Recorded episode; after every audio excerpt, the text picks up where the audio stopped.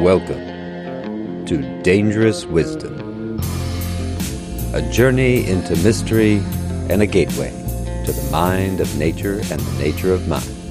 This is Dr. Nikos, your friendly neighborhood soul doctor, happy to be here with you so that together we can create a culture of wisdom, love, and beauty. Auspicious interbeing to you and yours, my friends. Koinos Hermes. Deep bow to Sophia. We continue our adventure into some errors of embodiment. We want to get a little more embodied. There's a lot of somatic practice going on around here. And ideally, that'll all be part of cultivating ecological awareness, ecological intelligence, re indigenizing ourselves, but we really will benefit if we take some extra care, a little bit of discernment, and think about these errors. And the second error, the first one we dealt with, you can jump in here or you can start at the first one. This is the second one. Forgetting that the body is an abstraction. Now, this one came as a shock in my own spiritual practice. I'll just confess that. It was a bit of a surprise, kind of a Satori moment. In retrospect, that does seem natural, though. Because we relate to the body as something so concrete. And that, in fact, goes together with the ideology of embodiment or the spiritual materialism of embodiment. Now, the idea that we get sold is that somehow we get quote unquote, in our heads, and that we have fallen victims of some sort of patriarchal tyranny that keeps us cut off from the concreteness of the body. And I'm saying that a little bit cheeky, yes, because I think that story doesn't give us a very accurate diagnosis, and it only offers us relative healing. Now, there's an important wisdom in the feminine. I want to bow to that right now. That's I'm not trying to distract from that, but I, we want to look with a little bit more care to recognize that I think for any human, however you're embodied, if you practice deeply enough, you are going to arrive at that moment of Satori where you realize that what you've been calling the body is an abstraction. And that's the general gesture with philosophy. Love wisdom means an end to abstraction and an entrance into intimacy, the birth of intimacy. Holistic philosophical practice reveals to us how deep our abstraction goes. Our whole lives really amount to abstraction. Our economic system both capitalizes on this and perpetuates it. Through philosophical practice, a real path of love wisdom, a path of wisdom, love, and beauty, we may arrive at this shocking insight that what we have thought of as so solid and concrete, this body is just another idea, another abstraction we use to do our life instead of dancing it. The body amounts to as much of an abstraction as our supposedly intellectual ideas. A lot of times that's a little dodge we'll make, and I, I think I want to do a whole contemplation just focusing on this issue. But we do play that game and act like there's this intellectual thing and let me come back into my body and we're not realizing that that is filled with concepts we're still operating through abstractions even the notion that we subtly have some of us that there's a soul inside this body somewhere when really we would more accurately say the body is in the soul. The soul has a body inside of it rather than the other way around. The abstractions of embodiment manifest as simply and directly as, for instance, seeing our hand as an appendage of the body. When we look at our hand, we are looking at thinking that may seem like a challenging suggestion to grok. Seeing our hand clearly, we see the thinking process that brought the hand into being, and we see aspects of the way human beings think relationally. Our hands presence the activity of thinking, and their very structure says something about the thinking of the world, the mindedness of the world. And the structure of this world is relational. Once we see this, then we may also see that if I were to hold up my typically embodied hand and ask you, how many fingers? You could give the answer Gregory Bateson would love to hear, which is, that's not a very good question. Why not? Because finger and five involve abstractions, and counting involves localizable things. Just even the way we relate to the body is like a localizable thing. We can hide behind our skin.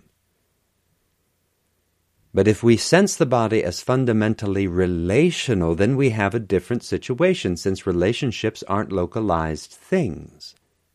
We can't possess what we can't count, so to speak. We can't possess what we can't localize. Once we leave abstraction, we find ourselves entangled in intimacy, inconceivability, and radical interwovenness. This makes our embodiment a dance of mutuality, mutual nourishment, mutual illumination, mutual liberation. Our body does not have an existence independent of our whole practice of life and the entirety of the cosmos. We may want to truly accept and love our body and our embodiment, but which body? Because our body depends on the means by which we know it and manifest its functioning in this relational world, this dynamic flow of interwovenness. and our abstractions in relation to the body can seduce us further into the implicit or unconscious sense of ourselves as a body with a soul in it.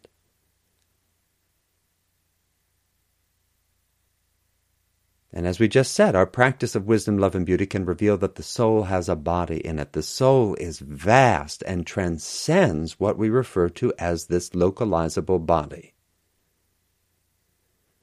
And our practices of embodiment can functionally shrink and internalize the soul.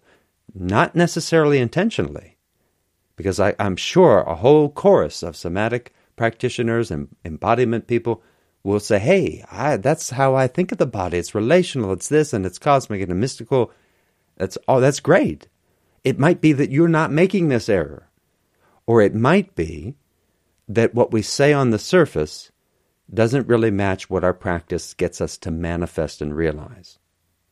Sometimes it's just a matter of the context. Within this context, so filled with fragmentation, we will face some extra challenges to get back to wholeness.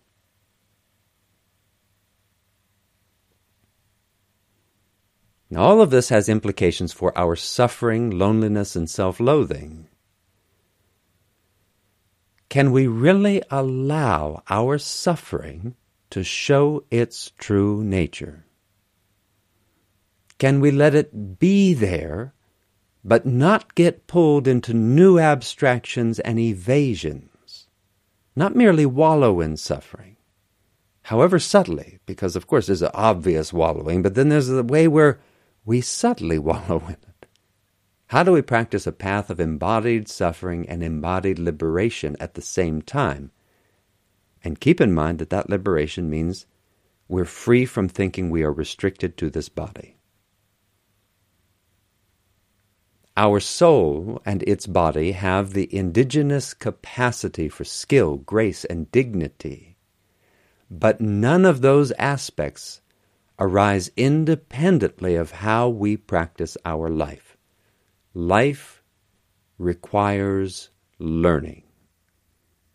And that learning becomes empowered by the presence of graceful, skillful, dignified others. And this speaks to our need for genuine adults, not chronological adults, but genuine adults and genuine elders. And spiritually advanced beings, really advanced, the saints, the sages, the priestesses, and so on, as well as non human teachers of special capacity. When you meet a unique horse, every horse is magical. Some horses, you're just sure that's a bodhisattva. You're sure that's a saint, sage, priestess in disguise. Same thing with some wolves, some dogs, some birds. So there are non human teachers all over the place, but then there, even among the non human teachers, there are some of special capacity. In the presence of a skillfully embodied horse, just as one example, we can learn a lot about our ability to become grounded. Being grounded, that, I just let's put that word in quotes, because being grounded is basically an abstraction that people use with a, a, a degree of frequency. It's a common thing. Let me get grounded. Let me get grounded. Well, what does that mean? In the presence of a horse, especially if it happens to be one of those skillful horses. We can receive something like a mind to mind, body to body teaching about becoming more grounded. It happens almost by magic. And thus, it requires even greater care to dispel any self deception that creeps in, you know. We do seem to need this kind of magic, but then that means we're going to have to be really careful with it because the self deception wants to sneak in. Whoa, get that electricity, that energy of the magic, and the ego wants to jump in right away. Intellectually, we can find the abstract nature of the body problematic. The discovery that things are what they are not independently, but rather based in part on how we are. That discovery has caused a lot of confusion and has led a lot of people to rail against the so called postmodern professors who tried to present it to the dominant culture as best they could, because that discovery really it belongs to the mystics. And by the time the dominant culture really caught up to it in a broad way. Mysticism had been very well marginalized. That discovery would be fine for Plato, and it was fine for Buddha, but the difference is that we lost touch with Socrates and Plato and that tradition of wisdom, and we decided to go with science. Other cultures, not just ones influenced by Buddhist philosophy, a, this is a thing that many cultures have come to, but in the case of Buddhist philosophy, for instance, that continued to develop all the way to the present day. But in our culture, it actually created a problem because this realization came in the sciences and in the more university style philosophy. And it has continued to cause us problems. It's, it's, it's a challenge that we have to get through and we can go back to the wisdom traditions for guidance. And some of these traditions have worked with it for centuries. This idea that things are not simply what they are, but they are how they are in dependence on, they depend on how we are. And so, therefore, how we know the world is not just the world is out there and then we know it, but that what we know depends on how we go about knowing. That's why our practices of embodiment are important and why we need to give them care and discernment. In the dominant culture, the preponderance of professors of philosophy over real philosophers, and I don't mean this as a, some personal attack, it's just the way it is, but this preponderance of professors over philosophers led to a kind of nihilism and confusion in the face of this discovery. And had, we haven't metabolized it, really, in the dominant culture. If all events or things express dynamism, ambiguity, and interwovenness such that how we relate with them helps to determine what they are, then naturally we might at first declare, oh, it's all relative. Everything is a social construct. But this ignores the fact that this dynamism and interwovenness goes both ways. While our participation in the world constitutes the happenings of the world, the beings, moments, and situations, those happenings constitute us in return. And that means that certain aspects of life cannot arise merely in accord with our whim. We cannot just blink and the law of attraction makes things how we want them because all the other beings are out there too. They all have a say. Whether we like it or not, the other beings of this world, human and non, have a say in our life as does our history and the history of all beings. We can't just will a cup of coffee to suddenly transform and appear as a living rabbit. It's not going to happen. Law of attract all day long. We cannot age in reverse merely because we feel younger than we look. And we cannot become an elder in our community merely because we feel wise or because we've obtained some material success.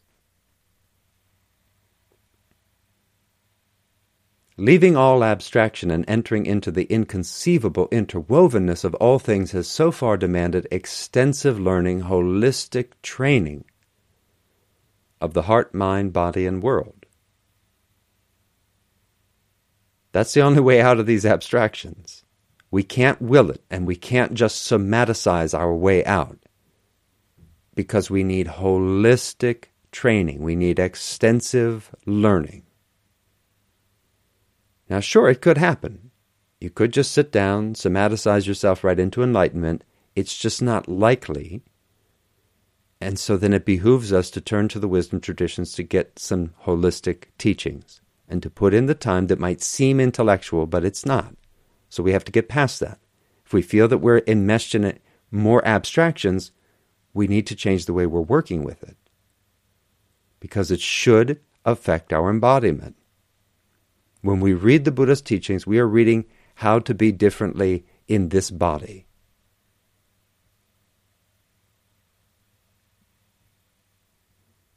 In our attempts to avoid the effort our wisdom traditions teach that we must put in, seem to relate to the abstraction and delusion that creates our image of our body. In, in point of fact, whatever we proclaim, we generally treat spiritual liberation as an abstraction, as a concept, because that's all it is for us. Unless we're enlightened, it's not a real experience. We don't know what it is. It involves a precision we can scarcely imagine. So when we think about our liberation, that's an abstraction. Part of the concrete path to a more skillful embodiment involves an experience of dropping away the habitual body and mind. As we progress in our spiritual life, and especially as our formal meditation practices progress as part of a holistic philosophy of life, a holistic love wisdom, we may, in fact, we sh- it should ha- happen at some point, depends on how we're practicing. Don't force anything. But generally speaking, we're going to experience a dropping away of the habitual body and mind. And we need some preparation for it. Because the ego can get reactive in various ways when that happens. Some of it can be unpleasant. It's not always easy to give up abstractions that we have made into a nest. And the phoenix gives us an archetypal image of this. That image says that we must not only learn to leave the nest and fly, but the nest itself must burn away, and with it will burn away our habitual notions of body and mind that we are clinging to So the flames are coming up, burning what we think we have to hold on to, what we think of as ourselves. That's that identification we talked about as the first error. And so the flames can seem not just scary, but terrifying. And the good news is they only burn away our delusions. We are identified to, to those, identified with them and attached to them. But the delusions can burn away. And when that happens, it brings a tremendous rejuvenation to us and the world. That's the rebirth we were talking about. Now, I think I said we were going to do the second error, but I also mentioned in the last contemplation that maybe we could combine some, and I think we can fit the third error in here too.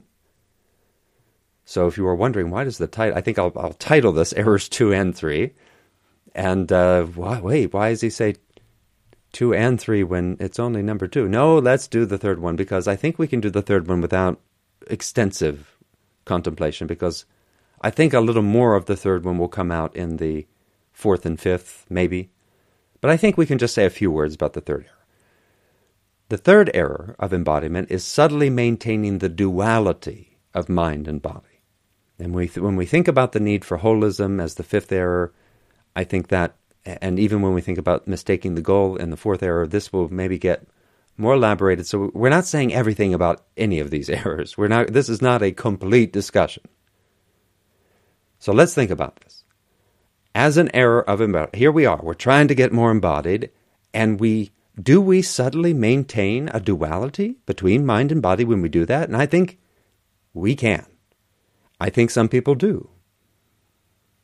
And it shows up widely, I think, this error. If you look and you listen to the way people talk, especially in the New Agey communities and especially in certain somatic circles, I think we find, for instance, the calls that we hear all the time to move from the head to the heart. Such a notion, I think, sustains dualities like mind heart, mind body, reason emotion. The deeper error we make has to do with separating the head from the heart in the first place, and separating both of those from larger ecologies of sentience. We're already separated from mountains, rivers, forests, oceans, plains, and very few somatic practices really work on that. Now, of course, many do many, many, many somatic practices and embodied practices do try to reunite us with the larger ecologies of sentience, but many simply do not. It's not really there. And again, in relation to the, the last two errors, we see that a lot of this involves abstraction and the failure to address the deep problems of identification and attachment. And in relation to all this, we need to acknowledge the heart has its delusions as much as the head does. If we want to make that duality and say, hey, we need to move from the head to the heart, why? Because the head has delusions? Well, so does the heart. Ask anybody who's been captured by limerence. Maybe you want to say, well, no, but that was their head. Well, that, they felt it in the body. If you've never felt limerence, I have. Feels like your heart's telling you that this is the one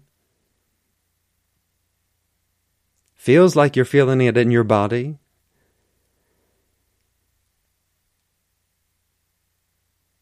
And I, I think if we look at the wisdom traditions, they really tell us that ignorance does not care how it gets channeled. It will do its work. Ignorance will do its work whether we operate from the head, the heart, the navel, or the unmentionable. Ignorance will do its work. It'll find its way through.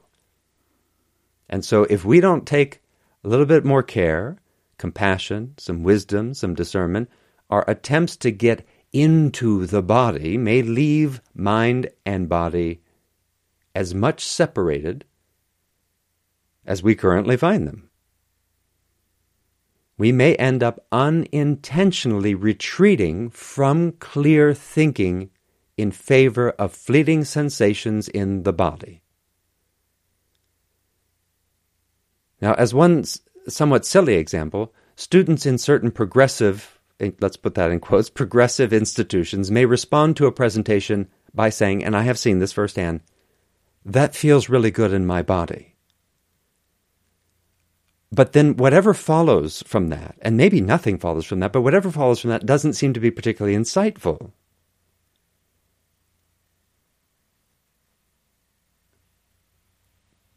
And we exist now in this anti intellectual climate. And one of the reasons why is because critical thinking, clear thinking, is so dangerous. It is a greater act of rebellion than a lot of what passes as embodied and somatic.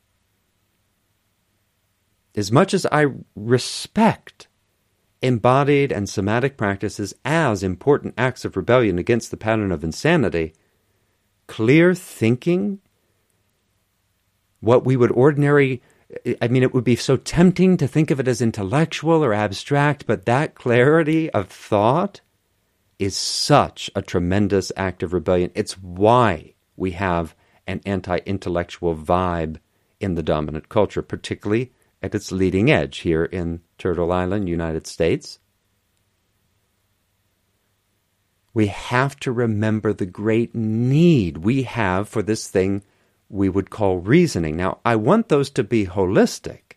Remember, in the last era, we were suggesting that our hand, when we look at the hand that seems, hey, that's part of my body, it's the hand, that is thinking.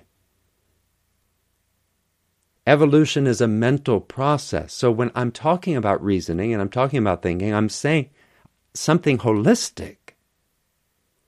That we shouldn't divide off body and mind, but from this standpoint of the duality, the thing I'm talking about is the head, then. It is the mind. You, you see, I, I know that might sound like I'm not trying to equivocate. I'm trying to say that, hey, I want to advocate holism. I don't think that's what happens. I think that when we get into these somatic practices, we effectively retreat from the mind. We maintain a subtle duality. And when you do that, if you're going when you do, when that happens, then the thing I'm talking about is thinking, but that's going to seem much more like it's mental. Now, I don't think we have to practice it that way. I think that's the problem, that we divided reason and emotion, divided the head from the heart in the first place. So don't say, let's move from the head to the heart. No, let's stop the duality. Because when you maintain it, then when I say, hey, we need reasoning and clear thinking, well, that seems like the mind and not the body.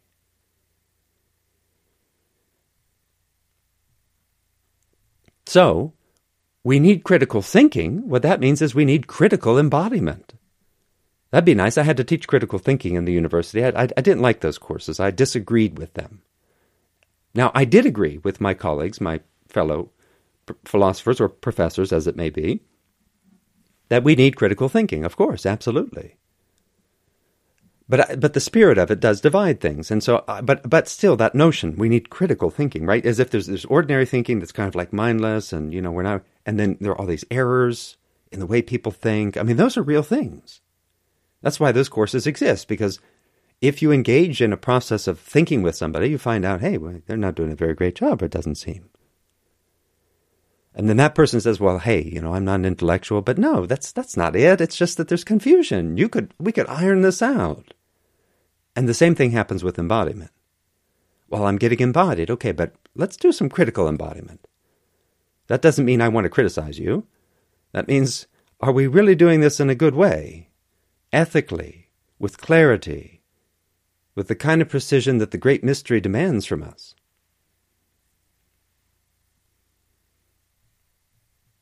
And that critical embodiment becomes a need because the dominant culture and conquest consciousness in general will happily embrace and encourage our embodiment if the way we experience the body perpetuates and even elaborates the pattern of insanity. The, dominant culture is fine with embodiment. It, it's so great because why? It's a huge industry.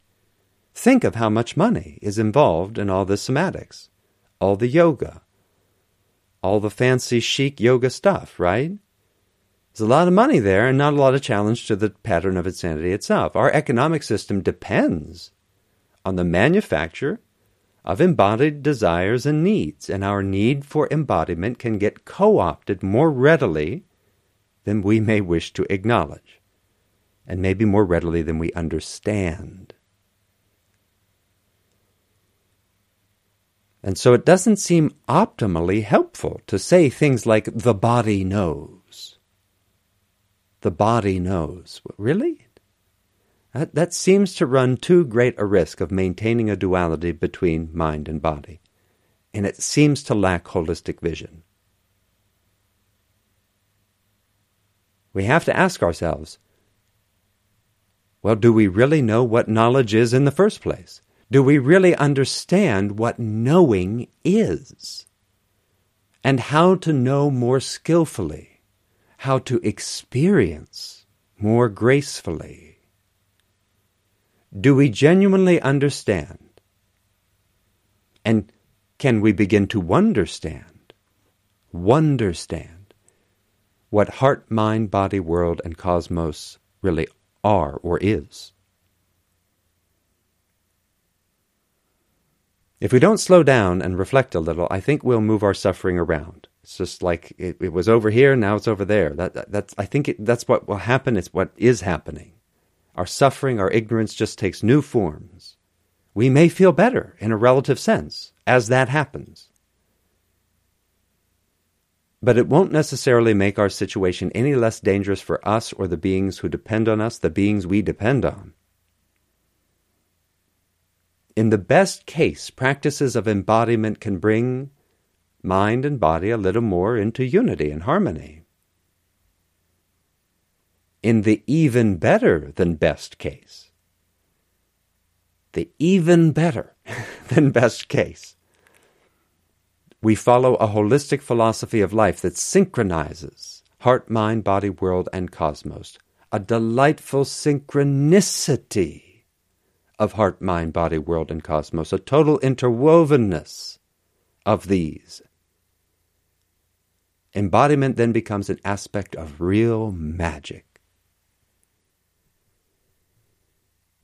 We need the expansive vision of that kind of even better than best case scenario, especially since the worst case scenario involves em- embodiment becoming another form of spiritual materialism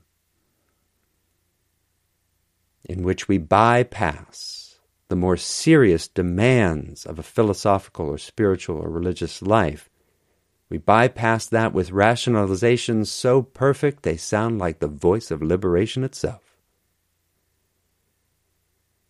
An expansive, skillful, realistic vision can help us to liberate mind and body, mind and nature and let the magic that can flow through them begin to find us again.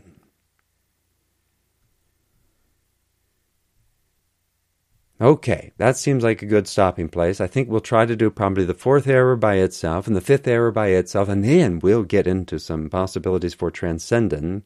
Transcendence. I want to say just possibilities for transcendence, but at least possibilities for transcending these five errors. And maybe that's transcendence in general by the time we finish contemplating it. Now, if you have any questions, thoughts, reflections, again, remember first, as a caveat to your questions, thoughts, reflections, comments, stories, this is not complete, this discussion. We are not hitting everything we could, and there are exceptions to everything that we say. But these are also, this is a reflection of trends. I've been around a lot of embodiment practices and somatic circles and encountered professionals working in these veins, and I hear the way people talk, and these errors seem to be present. And we also just know that these practices have been around for for decades now. I think we started to get pretty serious about embodied stuff, say in the '60s. Started to get kind of serious, and but it goes back earlier than that. And these, of course, these things always have uh, ebbs and flows. But ecologies continue to degrade, and that's why we really have to think carefully. A political situation, there's more tension, there's more, there's more polarization, there's, there's more temptation to violence, and, and then we're having outbreaks of wars in Europe and in the Middle East. This is, and other places, you know. So we, it seems that we need to reflect with a lot of care. And that's all we want to do so that we have a mutual liberation and we try to move from and toward wholeness more and more. And then we wouldn't have to talk about embodiment. a lot of people probably wouldn't realize that I would I could qualify as I could you know so to say put out a shingle that says holistic embodiment professional. The reason is that I don't want to separate these things. I'm a philosopher, and really every philosopher should be considered a holistic embodiment professional. And it, it just goes together. So there's I, I usually don't say that I'm a somatic practitioner or I have somatic practices or embodied this or embodied that. I spend more time talking about the things that that we need to focus on, which which are wisdom, love, and beauty, the ecologies, the great mystery, and the body will be there with us. It's integrated into a holistic philosophy. It's there. And so then we don't have to go to an extreme and say the body, the body, the body. It's okay. Let's just keep it whole. And that's a little bit what these two errors, and really even the next two errors, are related to this. They're all interwoven. Okay, that's enough, everybody. I will see you next time. This is Dr. Nikos, your friendly neighborhood soul doctor, and big fan of embodiment, reminding you that your soul, your body, and the body and soul of the world are not two things, so take good care of them, my friends.